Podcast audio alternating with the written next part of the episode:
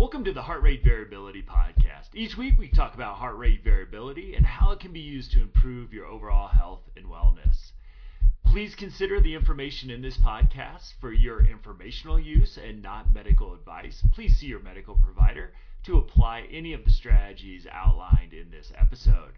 Heart Rate Variability Podcast is a production of Optimal LLC and Optimal HRV. Check us out at optimalhrv.com. Please enjoy the show.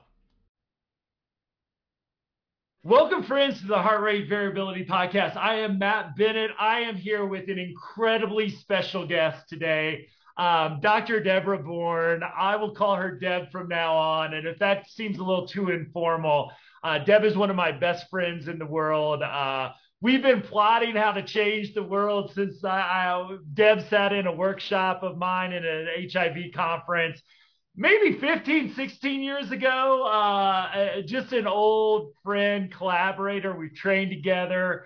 Uh, just uh, somebody I am treasured to call a friend.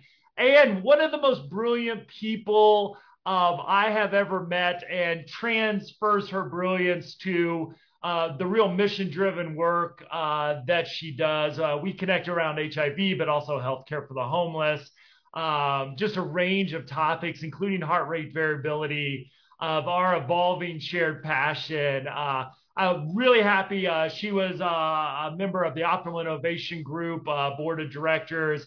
Uh, we call her uh, clinical advisor, medical director, whatever she'll, whatever title. I just love working with Deb. So Deb, welcome to the podcast. Long time coming. Uh, can you give our audience just, I can just gush about you for a whole hour, but just kind of maybe the more professional uh, introduction of yourself, other than me just gushing about how much I love you?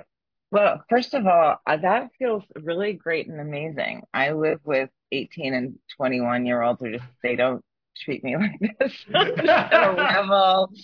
Uh, I work, you know, I revel in that. Um, so I uh, am a physician and social worker. I also do um, energy medicine, and alternative medicine. I studied as an herbalist before I was a doctor, and I currently work for the Department of Public Health in San Francisco. I do health planning. So I do planning strategy around uh, people experiencing homelessness in vulnerable populations and a lot of our work around what's called CalAIM, which is our Medicaid uh, initiatives in the city. But my love and passion is street medicine, which I uh, do, um, and also doing innovative programs with uh, community-based organizations.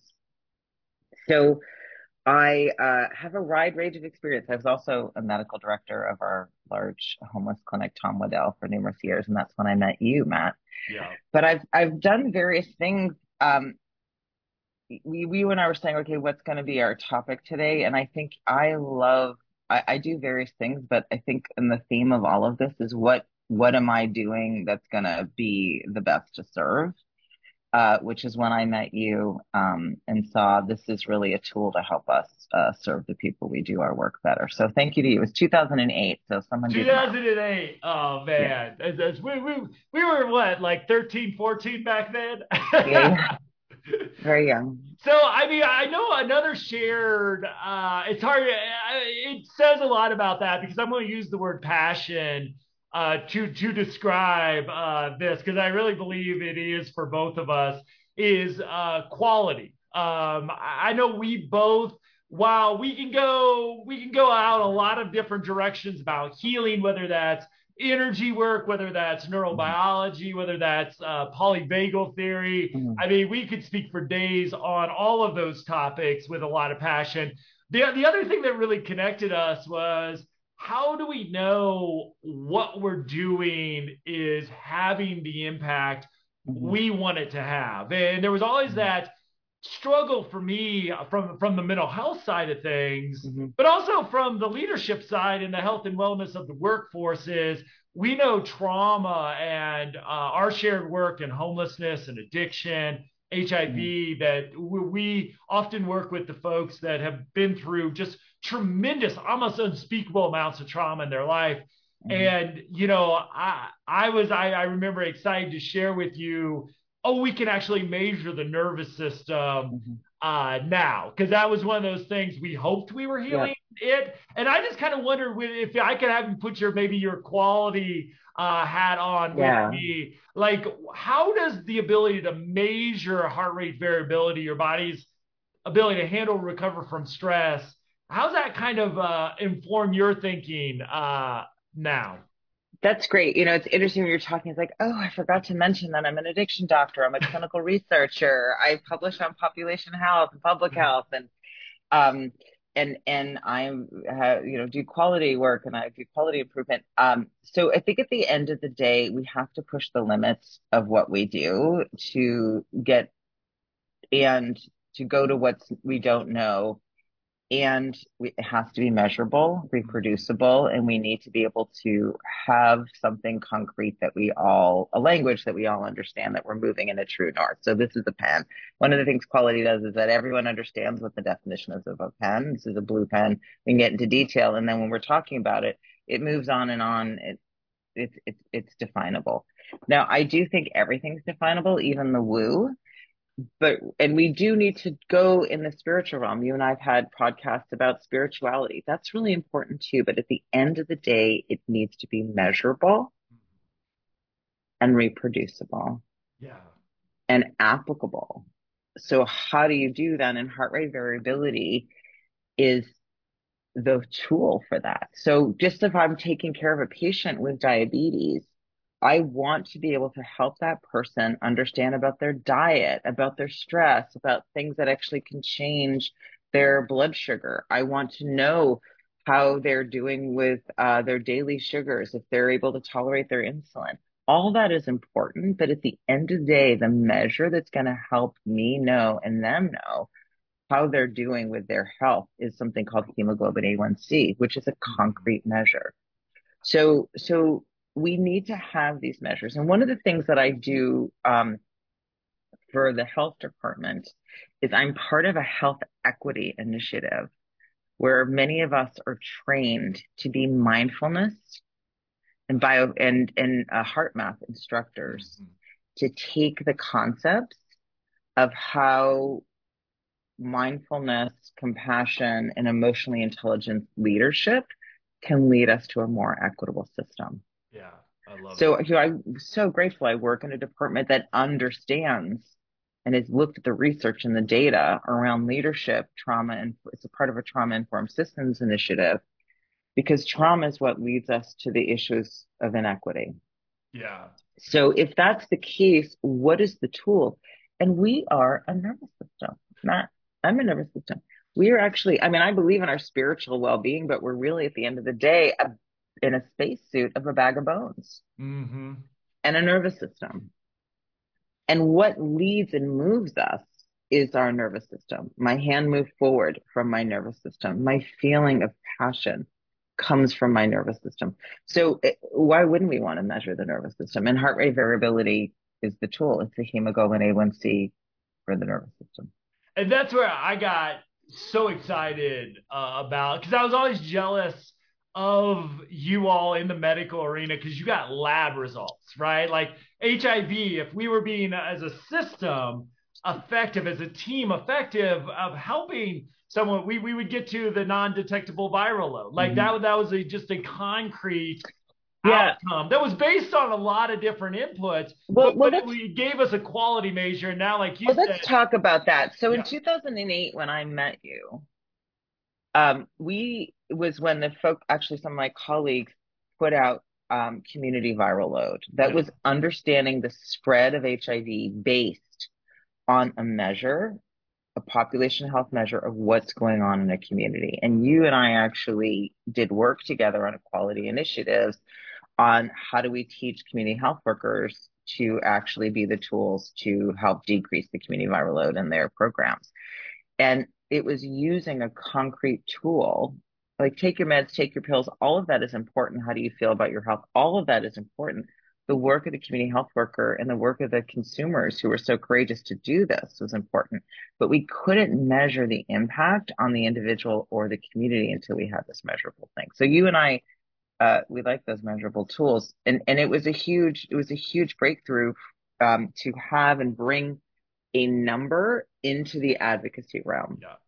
Does that make sense? So I feel like heart rate variability, there's potential on so many levels, both in the terms of our equity work that we do with trauma, in terms of the work we do um, on trauma informed care within a health system, and with provider um, well being, burnout, all that stuff that we talk about. What's the politically correct term for burnout now? Over overwork. Uh, yeah, I think it's overwork. Yeah, and over over caring and overwork. I think is a term. I we'll look that up and come yeah. back to that. Everybody just seems to still still tell me that they're burned out. So I, I have kept that word. Uh, uh, I haven't left that one yet. Self care, we could have a whole podcast on why I don't use that term nearly as much anymore. But uh, the burnout okay. is, is gone. So. So I wonder just if I could if I could kind of uh, access aspects of, and I know that this is all whole within your approach, but but from that medical perspective, uh, as you know, we've kind of been on another learning curve around heart rate variability. You know, and I know you've done a lot of work in different medical settings, including some I just have a, a I'm a huge advocate for with street medicine, uh, mm-hmm. meeting people where they're at. Uh, just kind of how, as as a medical doctor, how HRV is uh, informing your medical work and your medical thinking? Um, well, there's a, a, a couple things. Um, when you first introduced HRV to me, I was running a consulting um, service at our safety net hospital. So a lot of people do healthcare for the homeless have homeless consult service, but actually this was a consult service for all um, complex social determinants of health. It's called social medicine. And when I when I work in the encampments, you see this look in people's eyes of hopelessness because they don't have some premise of, of trauma. Thomas Hübl is, I'm a big fan of his, who talks with trauma, says we have the right to be and be safe. We have the right to become, to, to have a place that we or do our work, our gifts and become in the world. And we have a right to be connected. Yeah. And when humans don't have that, you see this this look of hopelessness. I mean, that's what causes despair. You, I, you know, we've all worked with folks that are suffering or people who are ill, or I was a hospice doctor, you know, people are dying who still have grace, right? And the doctor's doing, when I was a hospice doctor, I was the least burned out I ever was. So, when I was doing some of the hardest work. So you see this look of hopelessness, Matt. And when I started the consult service, I was seeing that look in the hospital and it was the eyes of my colleagues. Yeah. Because who they were when they signed up to be a doctor or nurse or a social worker or an eligibility worker, that passion, that sense of being, that sense of becoming, that sense of connection that they dreamed and hoped for. And our yearnings are important mm-hmm. as human beings, right? Yeah. The, the, we have them because it's part of who we want to become in this world, right? These yearnings um, they were no, they're unable to achieve it. Yeah. The, and and it wasn't because of the electronic medical record, which stinks. I have about 12 charts I have to write right right now, and it, that that looms on me. Um, and it's not because um, of the complexity of the patients per se. It was not having the tools, skills, and resources to get the work done. And so for me as a medical professional, the first thing I think about is the instruments I use. Yeah. And and how am how are these instruments functioning, right? So my uncle the other uncle got a knee replacement. His doctor used a robot to do the surgery. Super cool, right? Yeah. And you know that before the surgery, they checked that robot. They checked how the robot was functioning. If there was anything malaligned, they adjusted it.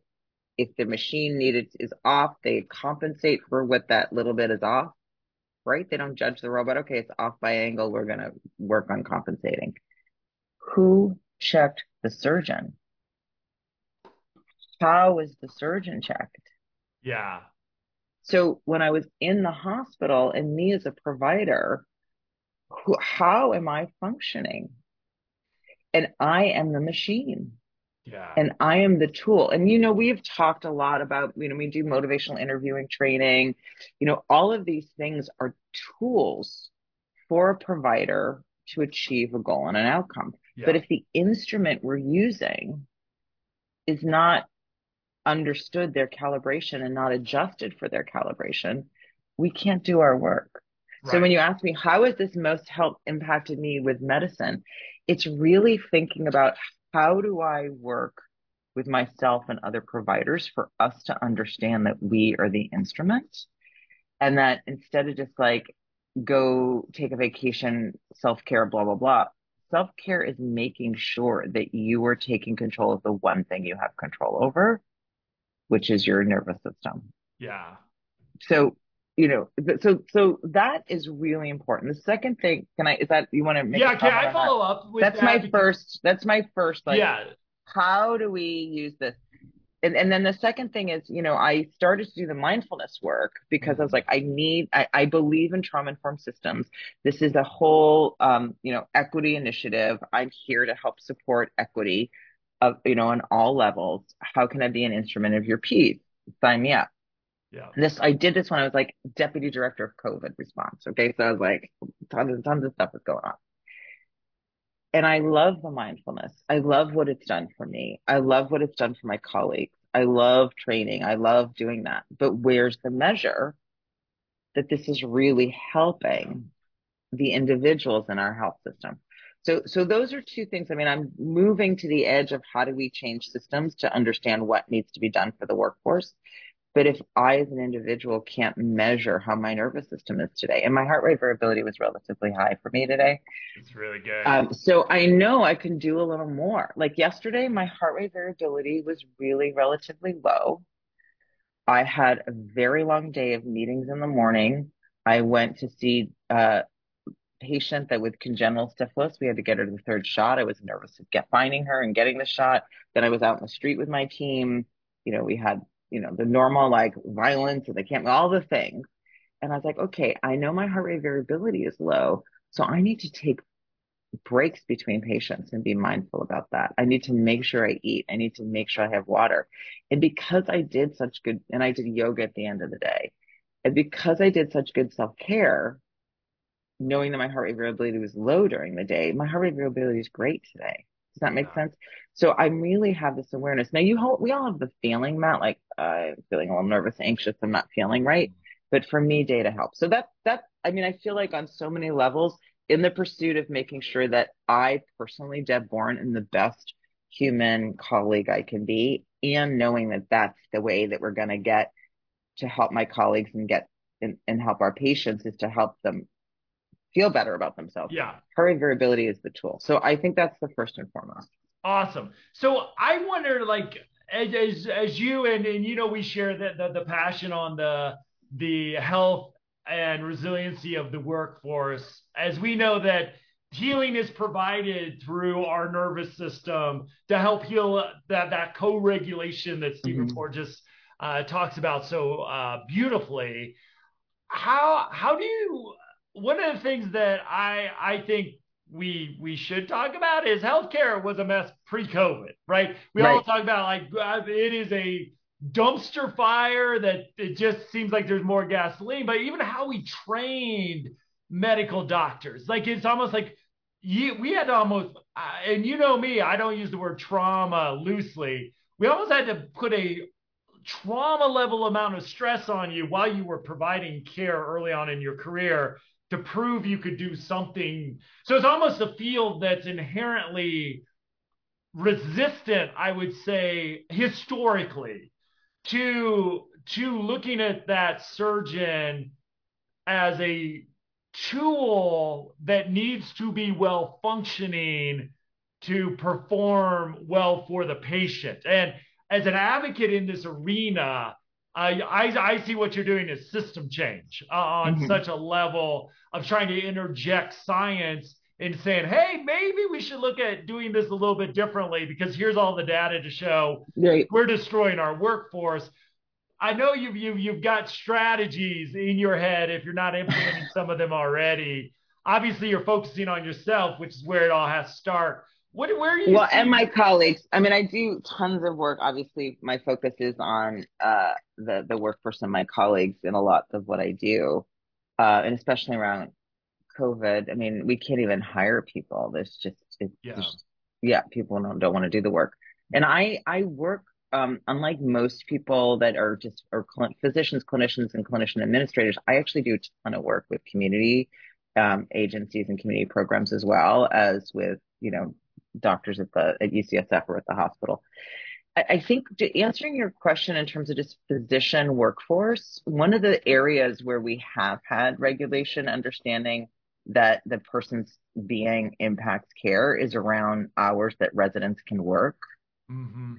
So when I was a resident, you know, like it was tough to work, you know, we worked 100 hours a week. And if you didn't, you were a wimp. Yeah. And because there was a poor outcome with, I think it was a reporter's daughter, um, they put regulations on the sleep of you know like you had to sleep and you had to have hours and blah blah blah. And so it's like that makes sense.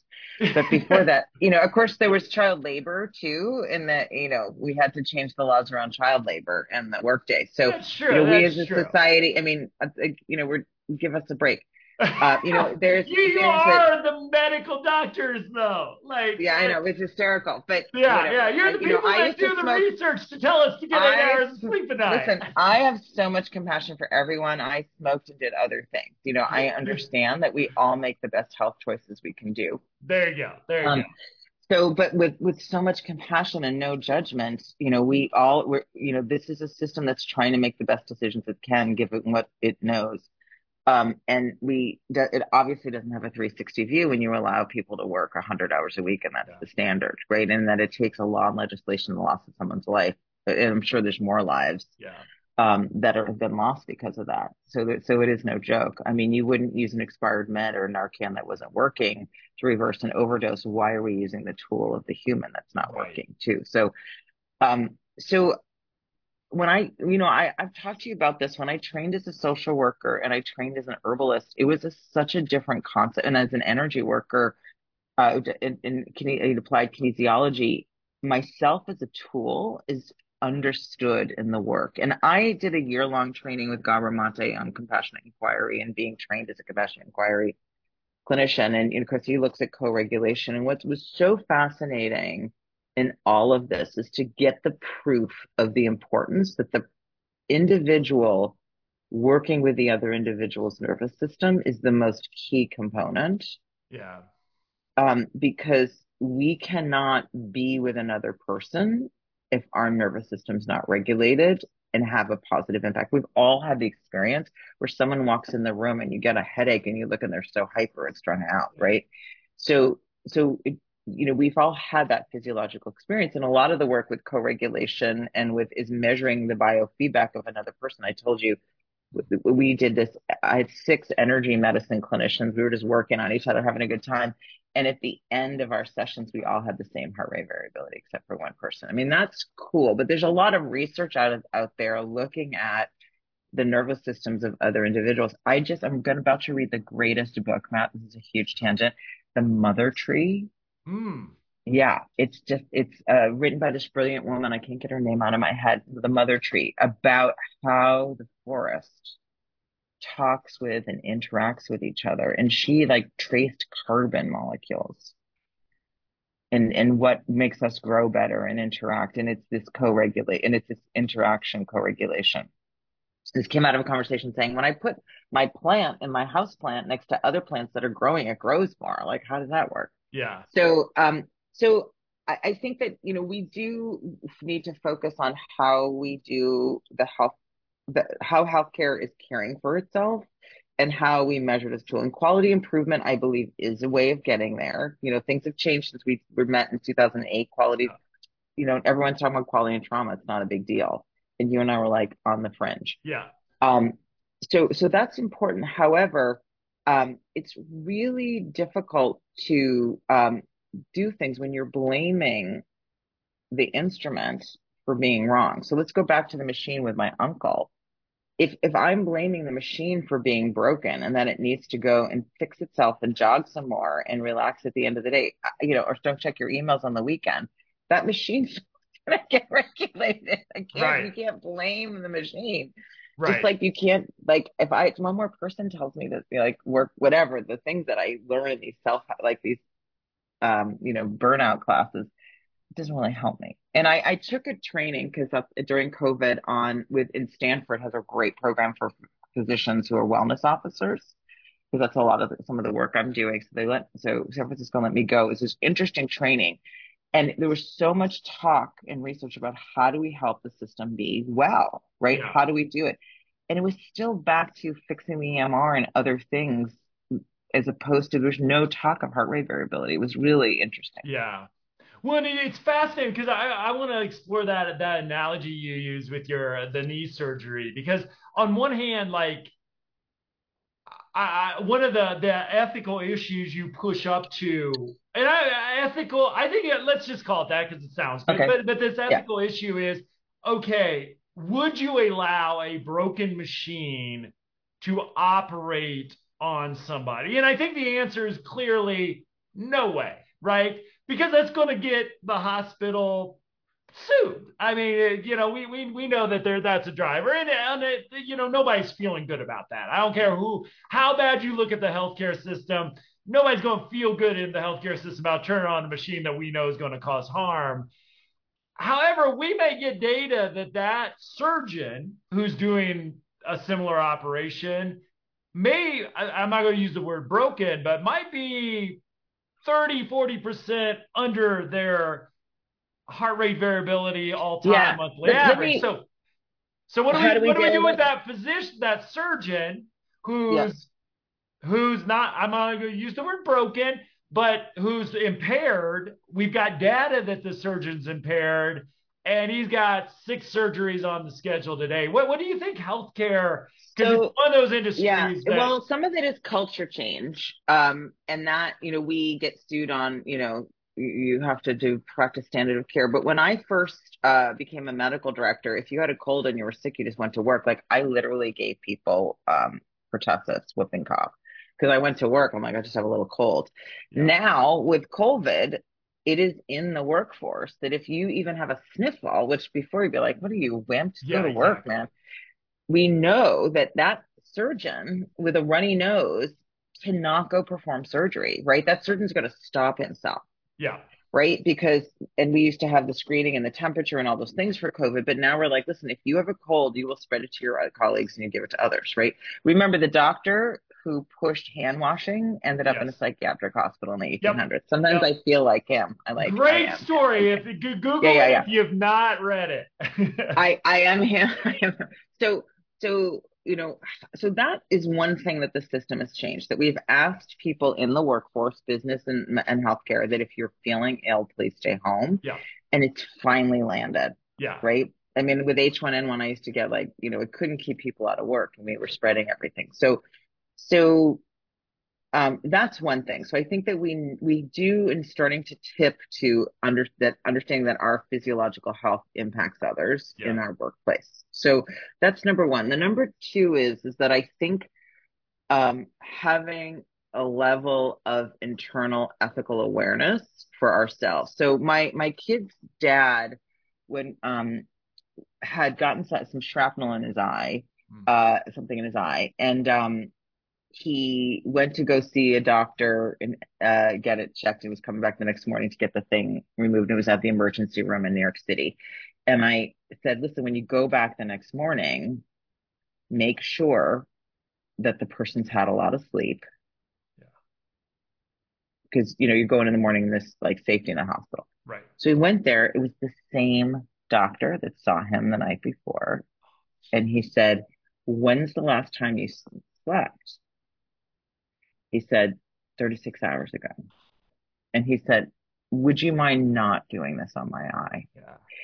And the guy said, The doctor said, You know what? That is a really good idea. I never thought of that because when you're a resident, this is back to your other question. Right. We were pushed, and his attending was pushing him to get the stuff done. And you're just like on an autonotron. And after 36 hours, I don't make very good decisions. I, I mean, eh, I mean, st- like that is so that should be illegal based on what we know about sleep deprivation right, and right, right. But everything, so it is everything now, it is at now, 36 hours. It goes, is now, but you know, we're we. Yeah.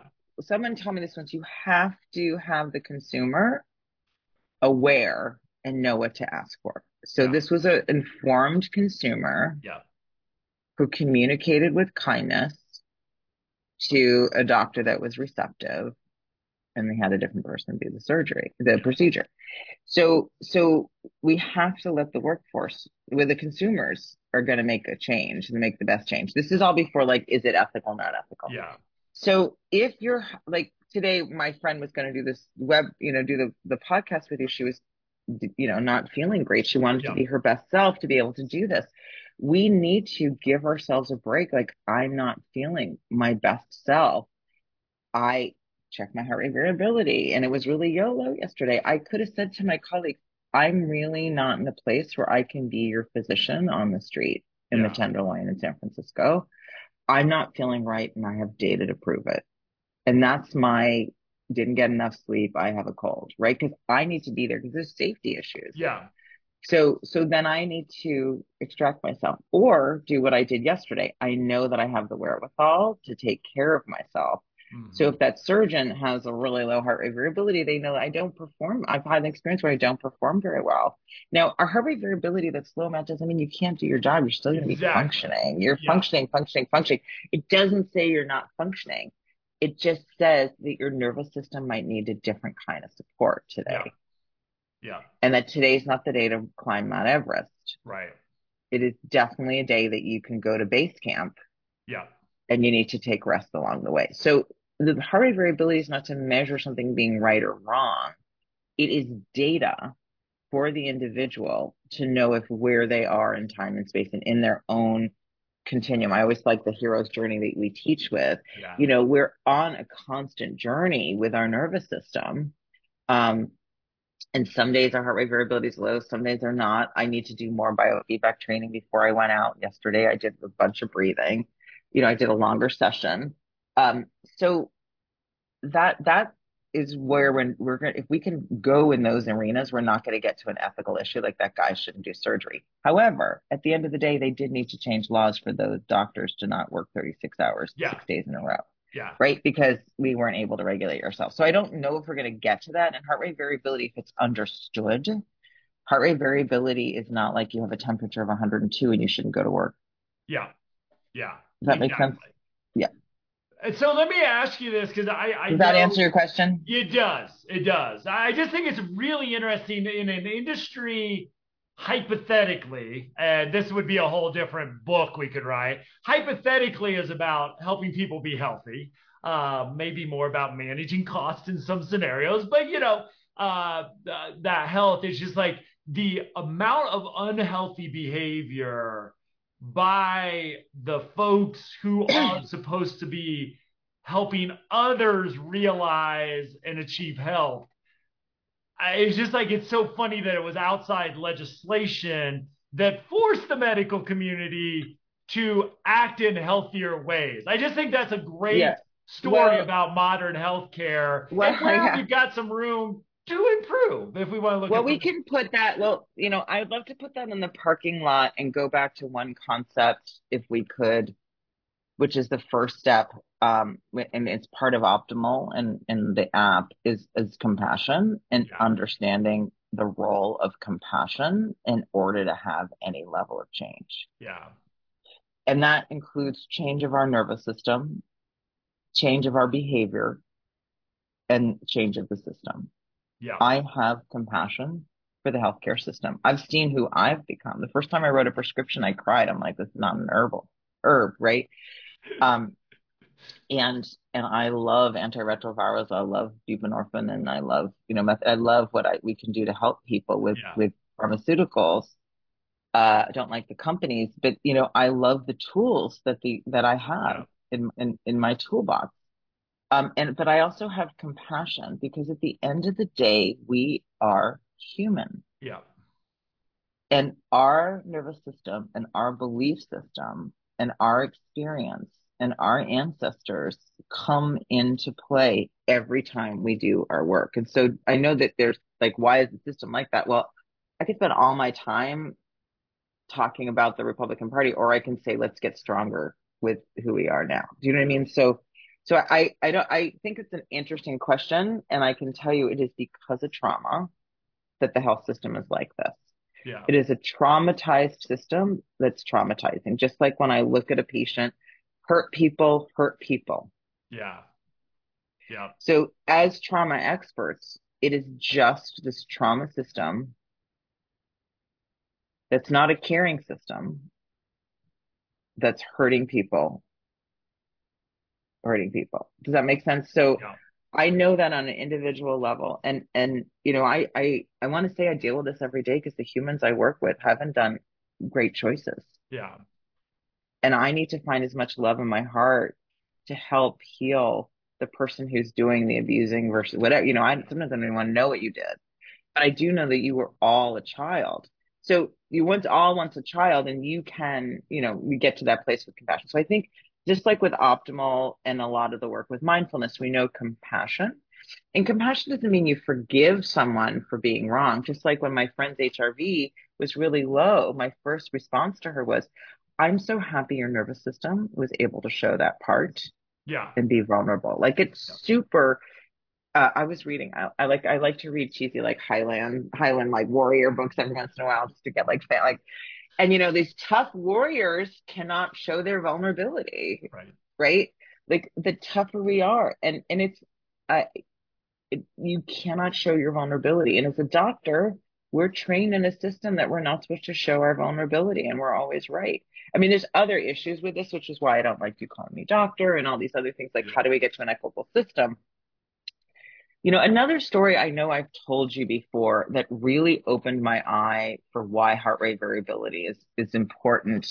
And it had to do with one of my favorite addiction fellows. It actually was another thing that inspired me to start to like work with providers in their belief system, um, in their nervous system is my favorite addiction fellow that I was teaching, um, early on. She's like our second fellow we ever had. And she was working with me and she said, I went to this motivational interviewing training and I loved it so much.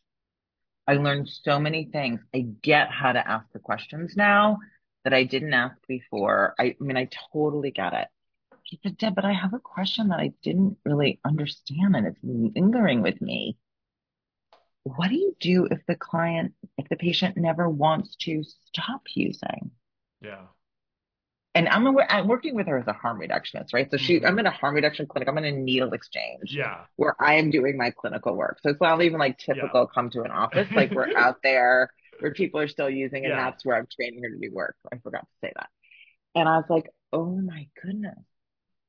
So her nervous system gets triggered when the person can't make a change. Her amygdala is getting hit and she doesn't have the capacity to be able to identify that her paternalism is her stress response, mm. which is just as bad as the stigma person saying this person shouldn't use drugs. Right. Her paternalism is like, I know best for you. You need to yeah. stop. Right. Because she didn't have the resource. Part of the resource is to have compassion and open it even more, right? Open her inside and space and Gabor you know, we talked about this with meditation, like opening it, opening her space more and our consciousness more, but that she had to have the nervous system that could be okay with that uncertainty. And when our nervous systems are not healthy, Matt, we are very black and white. So she was someone who was so evolved that she was wanted to do this work yeah. Very challenging work. Wanted the tools to do the work, wanted people to feel better about themselves, wanted to stop suffering. And at the end of the day, she was causing suffering, but from my perspective, because even when she was having conversations, it's like, it's okay if you're still using.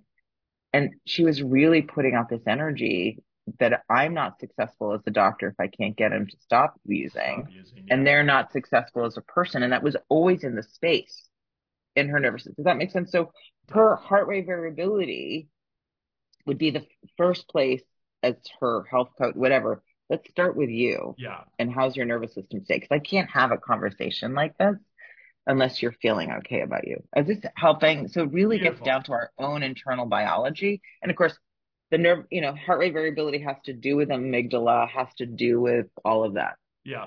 So let me let me wrap up because my, my goal is to get you on here about once a quarter. So uh, Okay, there, there, I gotta go there to are so many doors we could walk through uh, for hours I at a hope I'm answering the questions you wanted about how this has impacted me. Yes, uh, but I'd like to end on, if I could, a personal experience because you work in this system as Yeah, well. You yeah. worked in this system and have been a big player in the San Francisco public health arena during the, you know, this huge pandemic that we've been through.